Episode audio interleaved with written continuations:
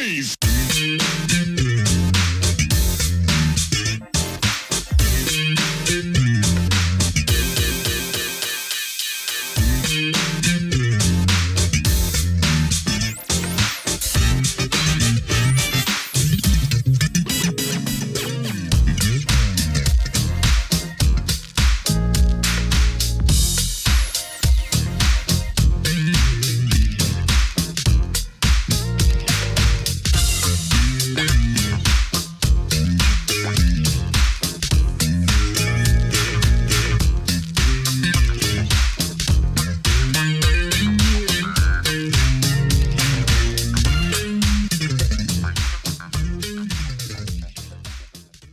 Welcome back to the next part of this Truth in Rhythm episode. Be sure to subscribe to this channel. If you've already done so, please share it with friends. Also become a member by joining Truth in Rhythm on Patreon, or consider donating at funkinstuff.net. Thank you so much for your interest and support. Enjoy.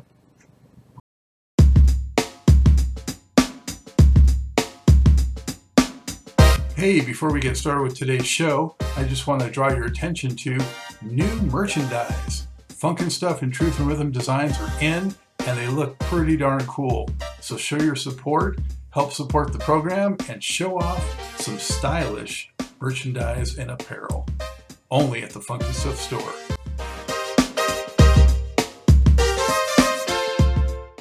So how did you come to, finally make that connection with George and P-Funk, where you became part of it? Okay, well, what happened with that was I had been at United Sound recording studio most of the whole day working on a dramatic album. And so then I gathered up all my instruments to go home for the course of the day. And that was about 8 o'clock that night. And then I get a call when I get to the house, because back then there was no cell phones, no none of that. So you would have to get the call at home or whatever.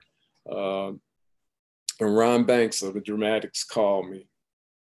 And this was like in 1977, at the end of the year.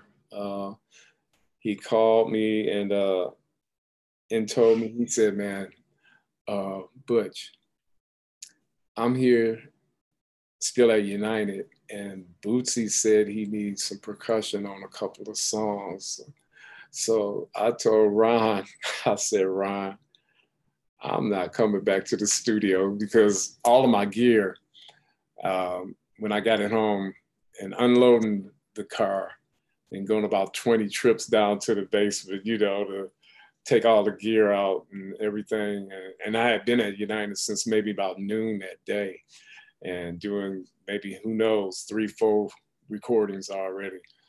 And so he said, Butch, come on, man, you gotta come back. He said, I told Bootsy, we got the best percussionists in the city. You gotta come, And I said, I know who Bootsy is. I said, man, Ron, I am tired. So he talked me into it. Ronnie did. And I told him, I said, okay, I'm coming back to the studio. So I came back to the studio. And then I met Bootsy. And he had a couple of songs he wanted me to do. And so I set up gear and did those songs. And later on that night, I think we were done about midnight, he was asking me, he said, you're going to be part of Rubber Band, So like that. I said, well, I thought about it, because at that point, it was time for me to become an artist, far as doing all the studio work and everything. And then Bootsy and Parliament and all of them, I was definitely into what they were doing. So Ron had left United. And the next day I told him, I said, Bootsy had asked me to come and go out with Rubber Band. He said, see, I get you a session. Now you're going to leave us. But I said, no, I'll be able to do you both. I'll be able to do both. So that's how I got my introduction into Parliament Funkadelic family. Was, do you remember what tracks those were that you got called in for? Man. You know, it was, wow. Because I done did so much stuff, man. I got to look back. Well, it's probably his second or even third album. Well, I didn't do the Stretching Out or the All the Name. So it was Player of the Year? Or Player of the Year. We started working on stuff that it was going to come out after that. Maybe This Buddha's Made for Funkin' and things of that nature, you know. Okay. So then I wind up just becoming part of the Parliament Funkadelic family and doing more touring with them. And when I was home off tour, I would be in the studio still doing session work with everybody in Detroit, you know. Had you met Bootsy before that? No, I hadn't.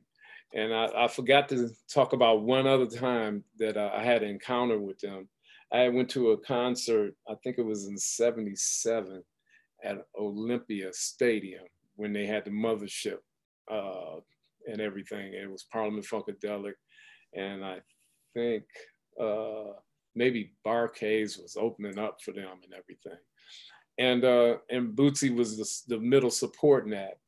So I went to the concert, and then everybody in the place was standing up on the cheers in the concert venue, and they were singing this chant.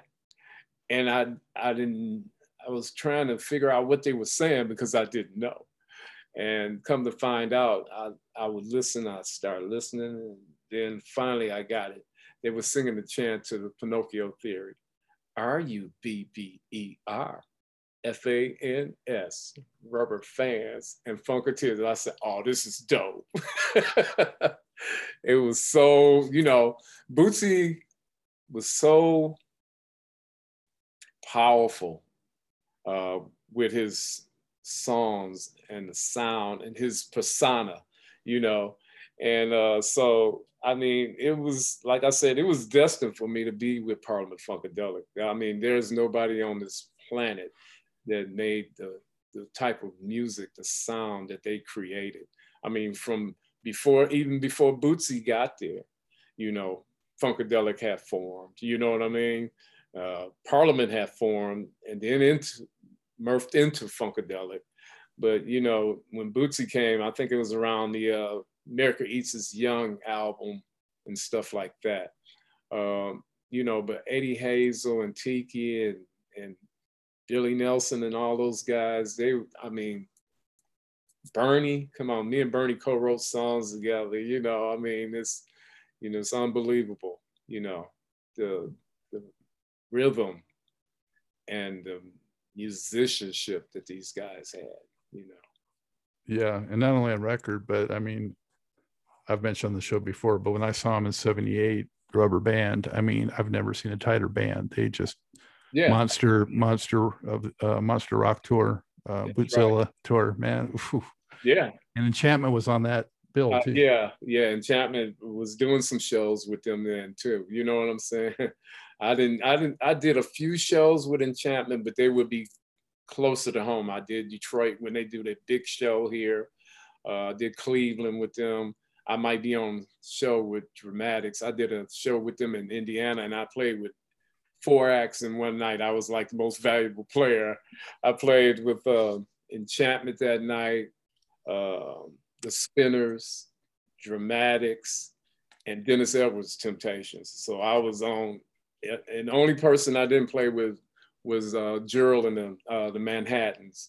I could have did their show, but I had to change clothes in between, you know, because I did those 4 acts all in one night. And, But Bootsy, what was he like? You know, what did you think of Bootsy when you actually got to spend a little time with him? And oh yeah, I really liked Bootsy. When I came involved with Bootsy, I wound up doing, you know, me and Boot wound up being together a lot. You know, we drove across country together.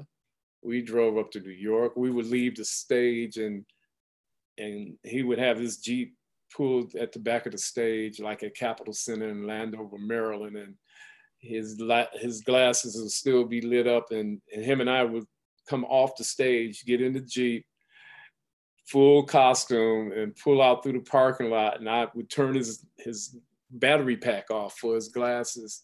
Him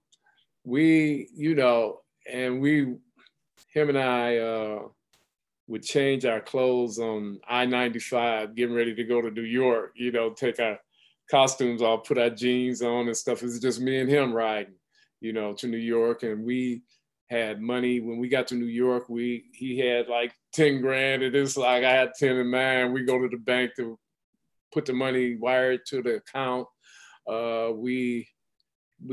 I used to stay at Bootsy's in Cincinnati because he didn't like to fly. And he would call me to come down. And Warner Brothers was giving him a big party in LA. And he wanted to take his mother, his sister, his nephew. And he had these 4 dogs. And the dogs only knew certain people. So I had to go down to Cincinnati and take care of the dogs, which was 2 Great Danes, Zilla and Star, and Champ, the German Shepherd, and Munchin, the sheepdog. And so I would stay at the house for 2 weeks, just me and the dogs, and I'd feed them and everything because they knew me. They were so big, I had to put on army jackets and fatigues because when they jump up there, push you down there, if you didn't stand up, you would be able to get pushed over by the dogs, and me and Bootsy, when he was here in Detroit, we became really, really good, really close, because he got a townhouse here out by Metro Beach where he didn't have to drive back and forth to Cincinnati. And I'm the only other person that had the keys. And actually, that's where we even started the Sweatband album. Me, Gary Scheider, and Bootsy down in the basement of the townhouse, and start putting songs together, like Freak to Freak, and we do it all day long. But yeah, we've driven to California together. We really, I used to have a Starbase over my house in Detroit, in the case and stuff like that. So we go way back. Was the Sweatband music intended to be that project, or was it going to be a rubber band record? Yeah. Or? Well, it was intended. Well, at that point, the name Rubber Band was in a kind of litigation thing. It was found out that it was a country western band or something that had the name Rubber Band. Mm-hmm. So it was all kind of mixed up in there. And then so Bootsy came up with the concept of let's do, Sweatband. So, but the Sweatband was actually a band. It was myself and Razor Sharp and Maceo. And we were one of the acts that was going to launch the Uncle Jam label, which at that point, George wasn't trying to give away none of his ace people to any other companies. He had groups on Atlantic. He had on Casablanca, he had Warner Brothers. And so the only other of the big three, the Warner Electra Atlantic thing, then he didn't have anything on Columbia.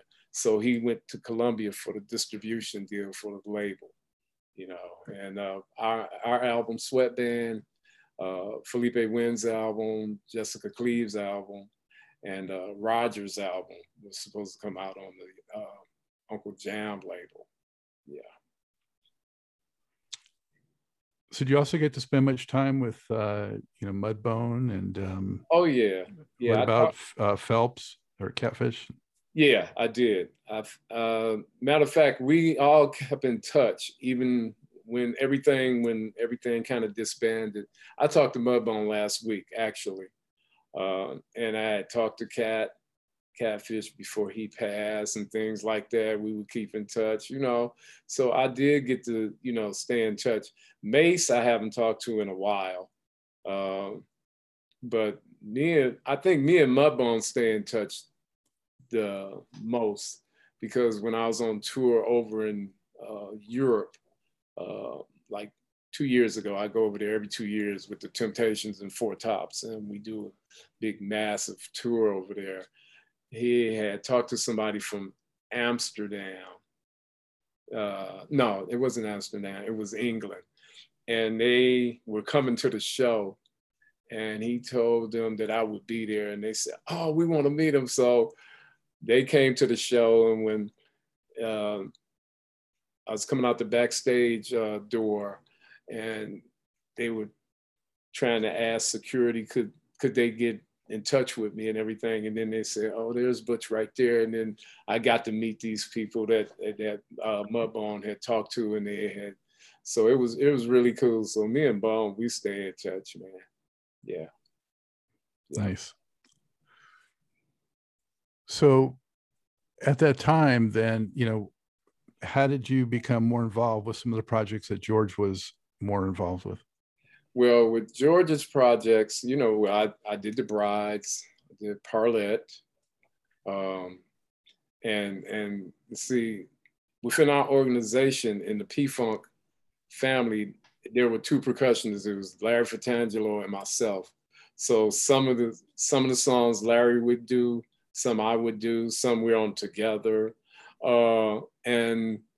and so Larry was more so Parliament Funkadelic's percussionist, and I'm more so Bootsy's. What was it? I was always wondering if it was more that Larry was more the West Coast guy and you were the East Coast guy, or? Oh no, Larry's from here too, Detroit. Okay. We're both here. Yeah, Larry's Detroit boy. But as far as where they laid down the tracks, I was wondering if it. Oh, they laid them down here. Actually, all the stuff that Larry's on was done here. All the tracks I've done, I did here. Only other tracks I might have did some out of town was down in Miami at Coconuts when we were laying some tracks for the this Buddha's Made for Funkin' album. But we did mostly everything here at United, and some over at the Disc, which and Sound Suite. It's three studios, but the main studio is United. And Larry's Detroit as well. Yeah, yeah. How do your styles differ, would you say? Larry's a little bit more abstract player than I am. I'm more regimented than Larry, I would say. But we both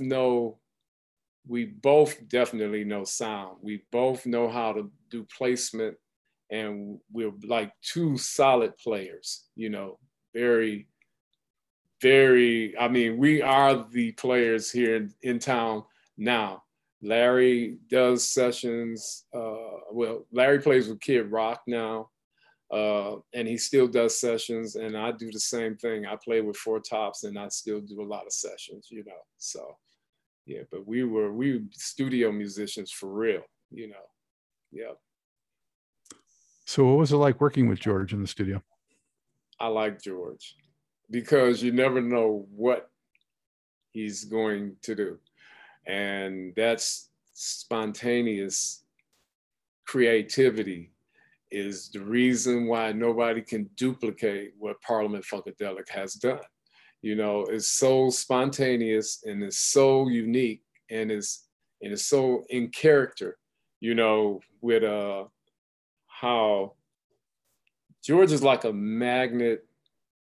People genuinely like him. When they meet George, they know he's special, totally special. And he hears things. I remember when we were in the Everglades, okay? It was me, Bootsy, Ron Dunbar, Larry Hatcher, which was another horn player. I brought Larry in when Rick Gardner had left the Horny Horns so he could be part of the Horny Horns, and George. We were all on this fan boat doing 60 miles an hour in the Everglades. And the guide is the one that was steering the boat and everything. And he took us to this little like inland like island to where he lives out there in the Everglades with his family. And so when we pulled up on the dock in the pier, you could see the alligators and stuff laying out in the sun on the little beach right there, little sand. And we said, "You live out here?" He said, "Yeah, my whole family live out here." So we went in the hut where his wife and his kids and all of them make souvenirs, and they make them out of the tree limbs and things out there in the nature. So George and myself, we bought these like carved knives, like Jim Bowie knives that they made out there. And so when we left, and then we went by the shore, and I looked over in the water. I said, "Damn, look at all that live life." George said, "Live life, yeah." You know, you can't say anything around George because he'll pick up on it, and it will get used. And so we got on the fan boat to go back to Miami, to the mainland. And we was on the boat sword fighting with these knives and stuff like that, you know. So, I mean, George, for him to come up with the mothership, the concept of all the characters, you know, Sir Nose, you know, Star Child, you know, I never know what George is going to do next, but I know musically he knows what he wants, and he'll come in. He's not always, he was not too much always in the studio when I was in the studio, but he would come in and be listening to the tracks and stuff, you know, like we would do. Oh man, we did so much stuff.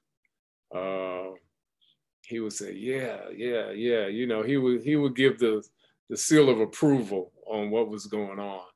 And he definitely was a hands-on type of producer, but he had all these talented people, you know, just a conglomerate of, and I really liked the latter part of the 70s. I liked the earlier part of Parliament and Funkadelic, but I definitely started liking it towards 1975, 76 on up to, you know, like 78, 79, you know, I mean, just, he was a magnet of pulling people in. And then he knew studio musicians too. And we were, like I said, I was a studio musician pulled into Parliament Funkadelic, you know? So he knows what he wants.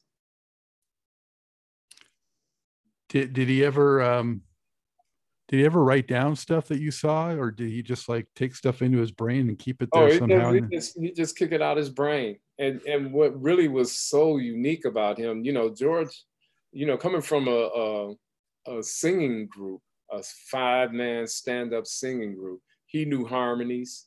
He knew how to stack those vocals. He knew what the finished project was the kind of sound like when he put all the vocals together. I know Prince and people like that was like, how does he do this choir thing? How does he have all these vocals structured? You know, George hears that. I mean, that's his signature trademark.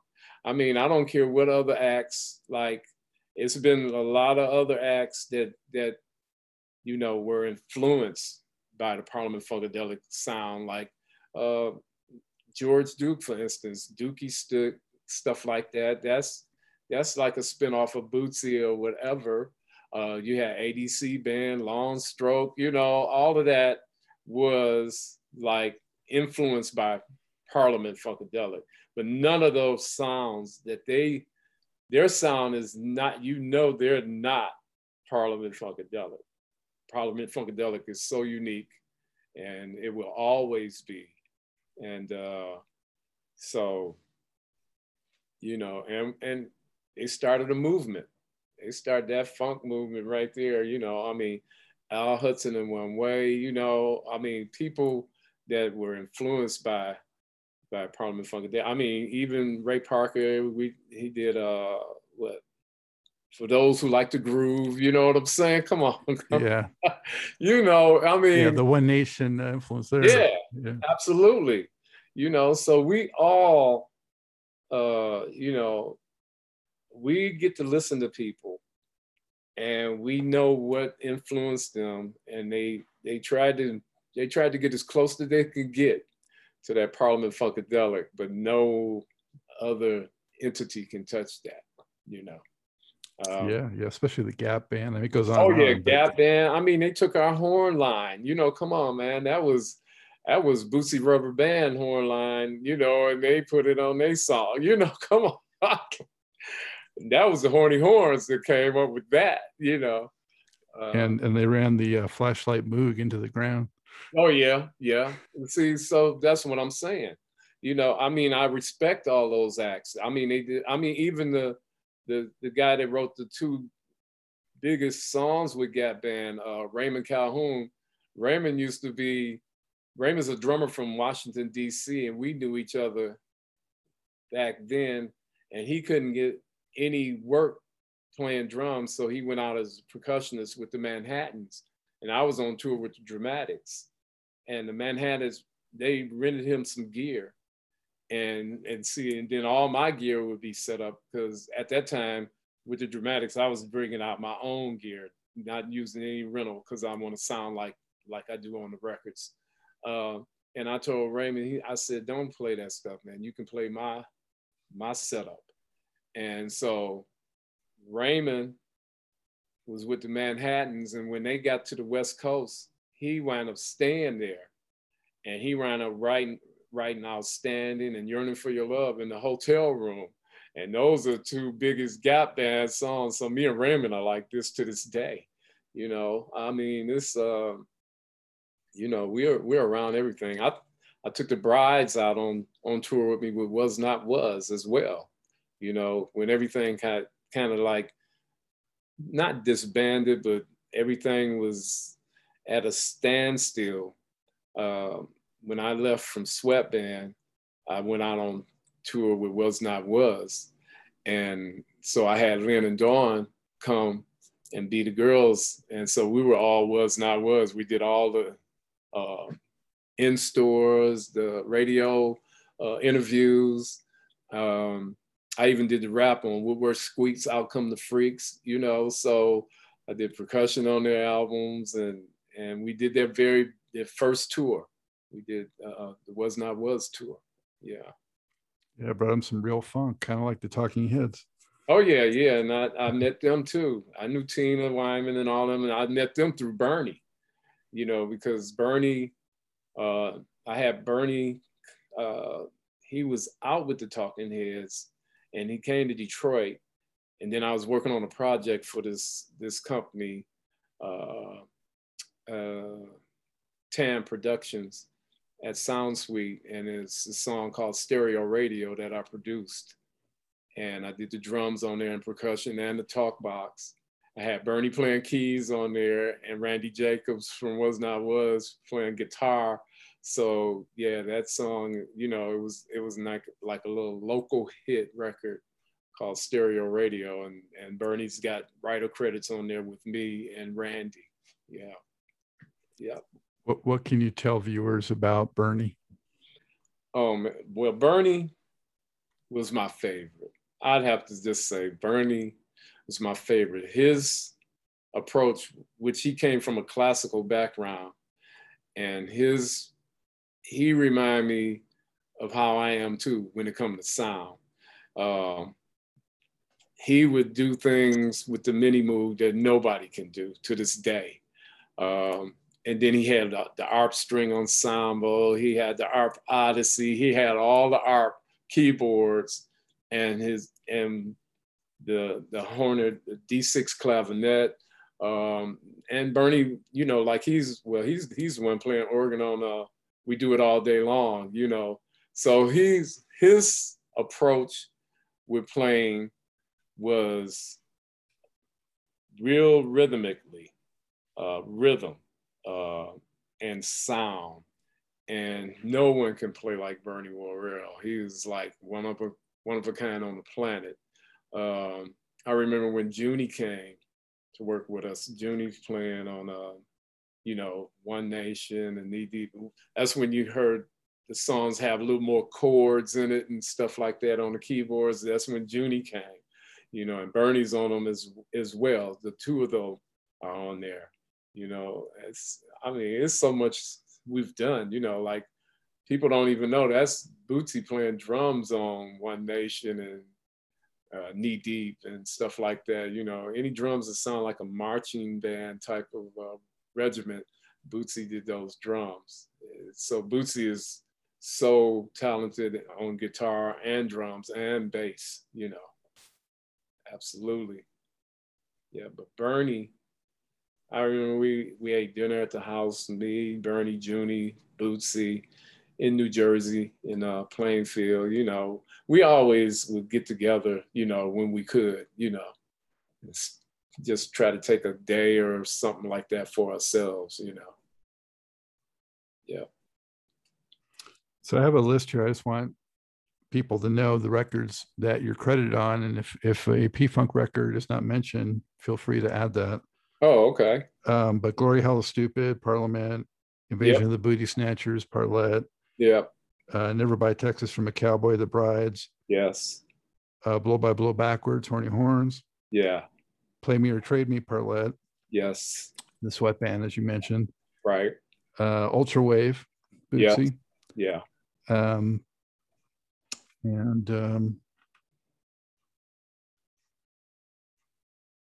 I think we got that it. Might be it for P-Funk. You mentioned maybe you're also on this blues.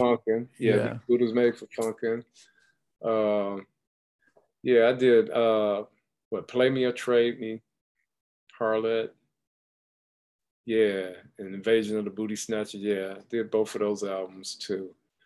Yeah, and Felipe Wynn's album as well.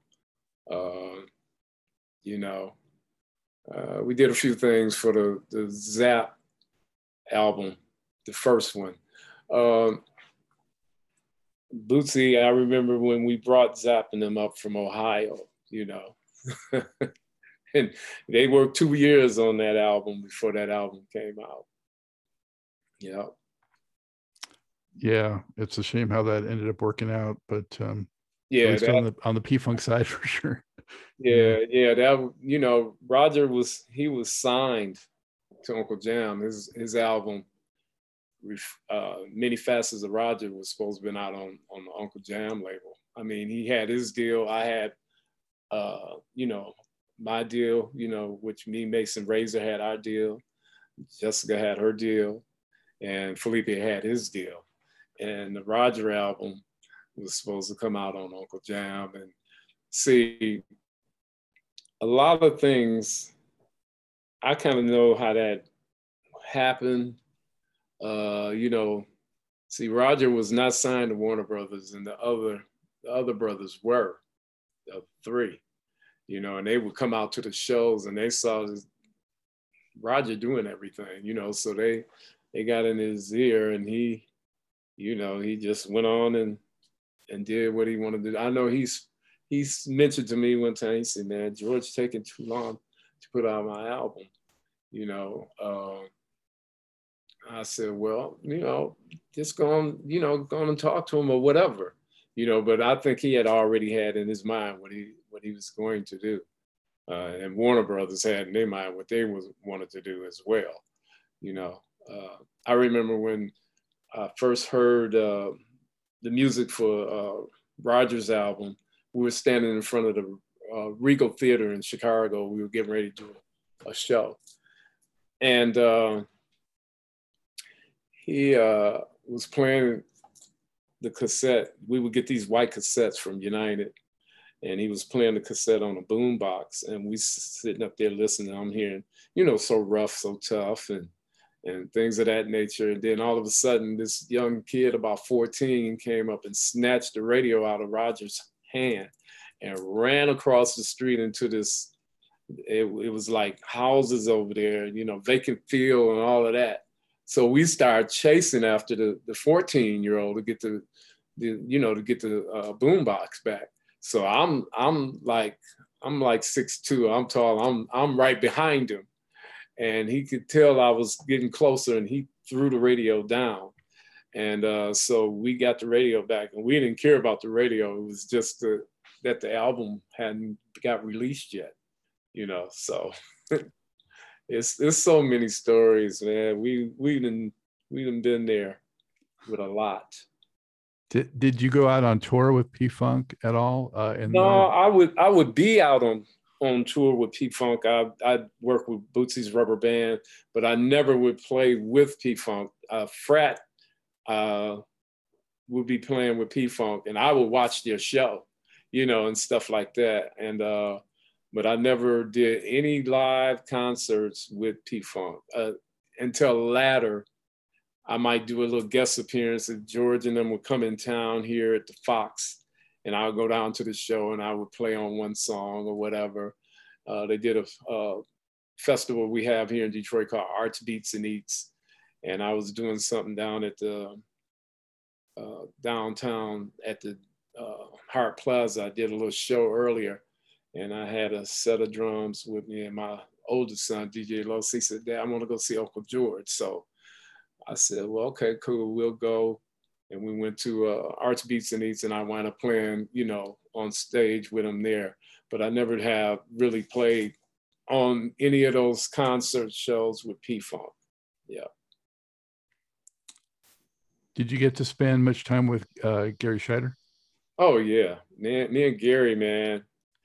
We, like I said, we even started the Sweatband album, Bootsy, myself, and Gary out at the townhouse. And Gary, in latter years, when I would come to see P-Funk on the West Coast, I was out there with Death Row Records at that point. And me and Gary would get together backstage and stuff like that. I remember they did the House of Blues on Sunset, and I was with Dre. I came to the show. It was me, Dre, DJ Quick, and then they pulled me up on stage to play the congas they had up there, you know. And so I would always try and go see a P-Funk show if I was in town, wherever they, you know, if they were performing. You know, but me and Gary, we got along real good, you know. Gary was one of my favorites. He was so talented vocally and like an MD as well. And guitar, nobody plays rhythm guitar like Gary Scheider, you know. So he's one of my favorites. He's gone. There's so many of us gone, you know. Yeah, the past 10 years have been rough. Yeah, I mean, yeah, every time I turn around, Ron Ford, I got pictures with Ron, you know, and then Ron Dunbar, I got pictures with Ron. You know, I knew Ron Dunbar. Boogie, yeah. Yeah. I knew Ron Dunbar before he came to work over with Parliament Funkadelic and Invictus Records, you know, because I did I did for Holland Dozier Holland, Mavis Staples album that they had over there. And I met Ron then. And then when he came over to Parliament, you know, I worked on his songs that he wrote for Parliament, and then Agony of Defeat for Parliament, you know, so we all connected. We're really connected. Yeah. Yeah, I didn't say Trombipulation. Are you on that one too? Yeah. Mm-hmm. Yeah. Yeah, I did. I know I did. What? Let's Play Houses on that album. Yeah, I'm on that. Yeah. Well. Yeah. Yeah. I did about 2 or 3 songs on there, I think. Yeah. What might be the 1 or 2 P-Funk songs that you're most proud of, or that you really like? You know, what you were able to do on them. Well, I like Theme from the Black Hole. I did Theme from the Black Hole. I like, let me see, what else? I like Let's Play House. Let me see, what else? I'm on the Glory Howl Stupid album. Let me think of the songs that's on there. Well, Black Hole's on there. Oh, okay. black holes on there. Big Bang theories on there. Yeah, yeah. Let me see. I really like The Brides. I did Party Up in Here. See, not only did I do the acoustical percussion stuff, but I did electronic percussion as well, like the Syndromes and things of that nature, to bring them into another age and stuff at the end and stuff like that. So I got to do hand claps. You know, I would like these boards, man. I did so much stuff. You got to work with some of the newer guys on that, like Skeet and guys, right? Yeah, Skeet and let me see. Well, Dennis and them, all of them were. They came to be The Brides band, you know. And I was there when Jerome Braley left and Tyrone Lampkin, and Dennis wound up becoming the drummer for P-Funk, you know what I'm saying? But he came in, he was supposed to be there with The Brides. And me and Dennis ran into each other over in Europe, in Montreux, 1 year. He was with a group, I think it's a group called Side Effects or something. And I was with Earl Klugh. You know, we was on the Montreux Jazz Festival and stuff, so we got a chance to see each other then, you know. Yeah. Earl Klugh is a lot different from P-Funk. Oh, absolutely. Absolutely, yeah. Earl, I did the Hollywood Bowl with Earl. I did, let me see, what else did I do with Earl? Montreux Jazz Festival in Montreux, Switzerland. I did, he did a simulcast concert here from University of Michigan for Volkswagen, and they simulcasted throughout the whole country. So I did those things with Earl. Yeah. Usually I wind up doing big concerts. Yeah. So what was Michael Henderson like back in that era when you were doing those things for him? Yeah, Michael Michael can play bass. As everybody know, Michael played with Miles Davis, and you know, if you play with Miles, you could play. And then Michael could sing, and he could, you know, he could produce. So he did My Starship, you know, a lot of songs, you know, with what's the guy that Norman Connors? Norman Connors, yeah, he did those with Norman Connors, and then he wound up getting his own record deals, you know, and so he did Wide Receiver and all that. Michael was funky, and he did the Dramatics. He wrote Be My Girl, you know, so he's on Dramatic albums with me. And Michael is a great bass player. He can play. Yeah, he was good. And we all just create music together all the time. You know, we run into each other. He might see me and like, but can you do my album? Can you do this? You know, so it's camaraderie with all of us with that. Did he ever tell you, hey, I want to get kind of some of that P-Funk type flavor on this? Well, he told me, he said, yeah, Butch, I want you to do those big booty claps, because, you know, I do those hand claps and all of that stuff. And I did that on songs for him, you know, and so, and everybody wanted the flavor of what we were doing with Parliament Funkadelic, you know, because I remember when Parliament Funkadelic, when we was on tour in Billboard magazine, they would have the number one slot, the number two slot, and 3, 4, 5 of the box office sellouts. And we'd be competing with ourselves to get to number one. No one could get up there. You know, whatever act was on tour, I mean, I wouldn't care if it was a white act, a big act, you know. I mean, if Parliament and Funkadelic was on tour, we had those slots. So, you know, and everybody wanted that flavor, man. George was, you know, I've never seen anything like it. I don't think we'll see anything like it again. And I, you know, and Bootsy is that's a phenomenon right there. You know, he was with James Brown. Come on, man.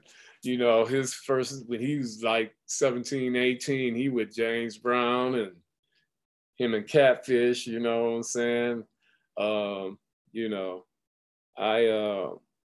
when we formed Sweat Band, Bootsy put in the live band where he brought Tiger to play drums, and Mike Evans, and Kevin Oliver, and I brought David Spradley in. That's how David became part of Parliament Funkadelic.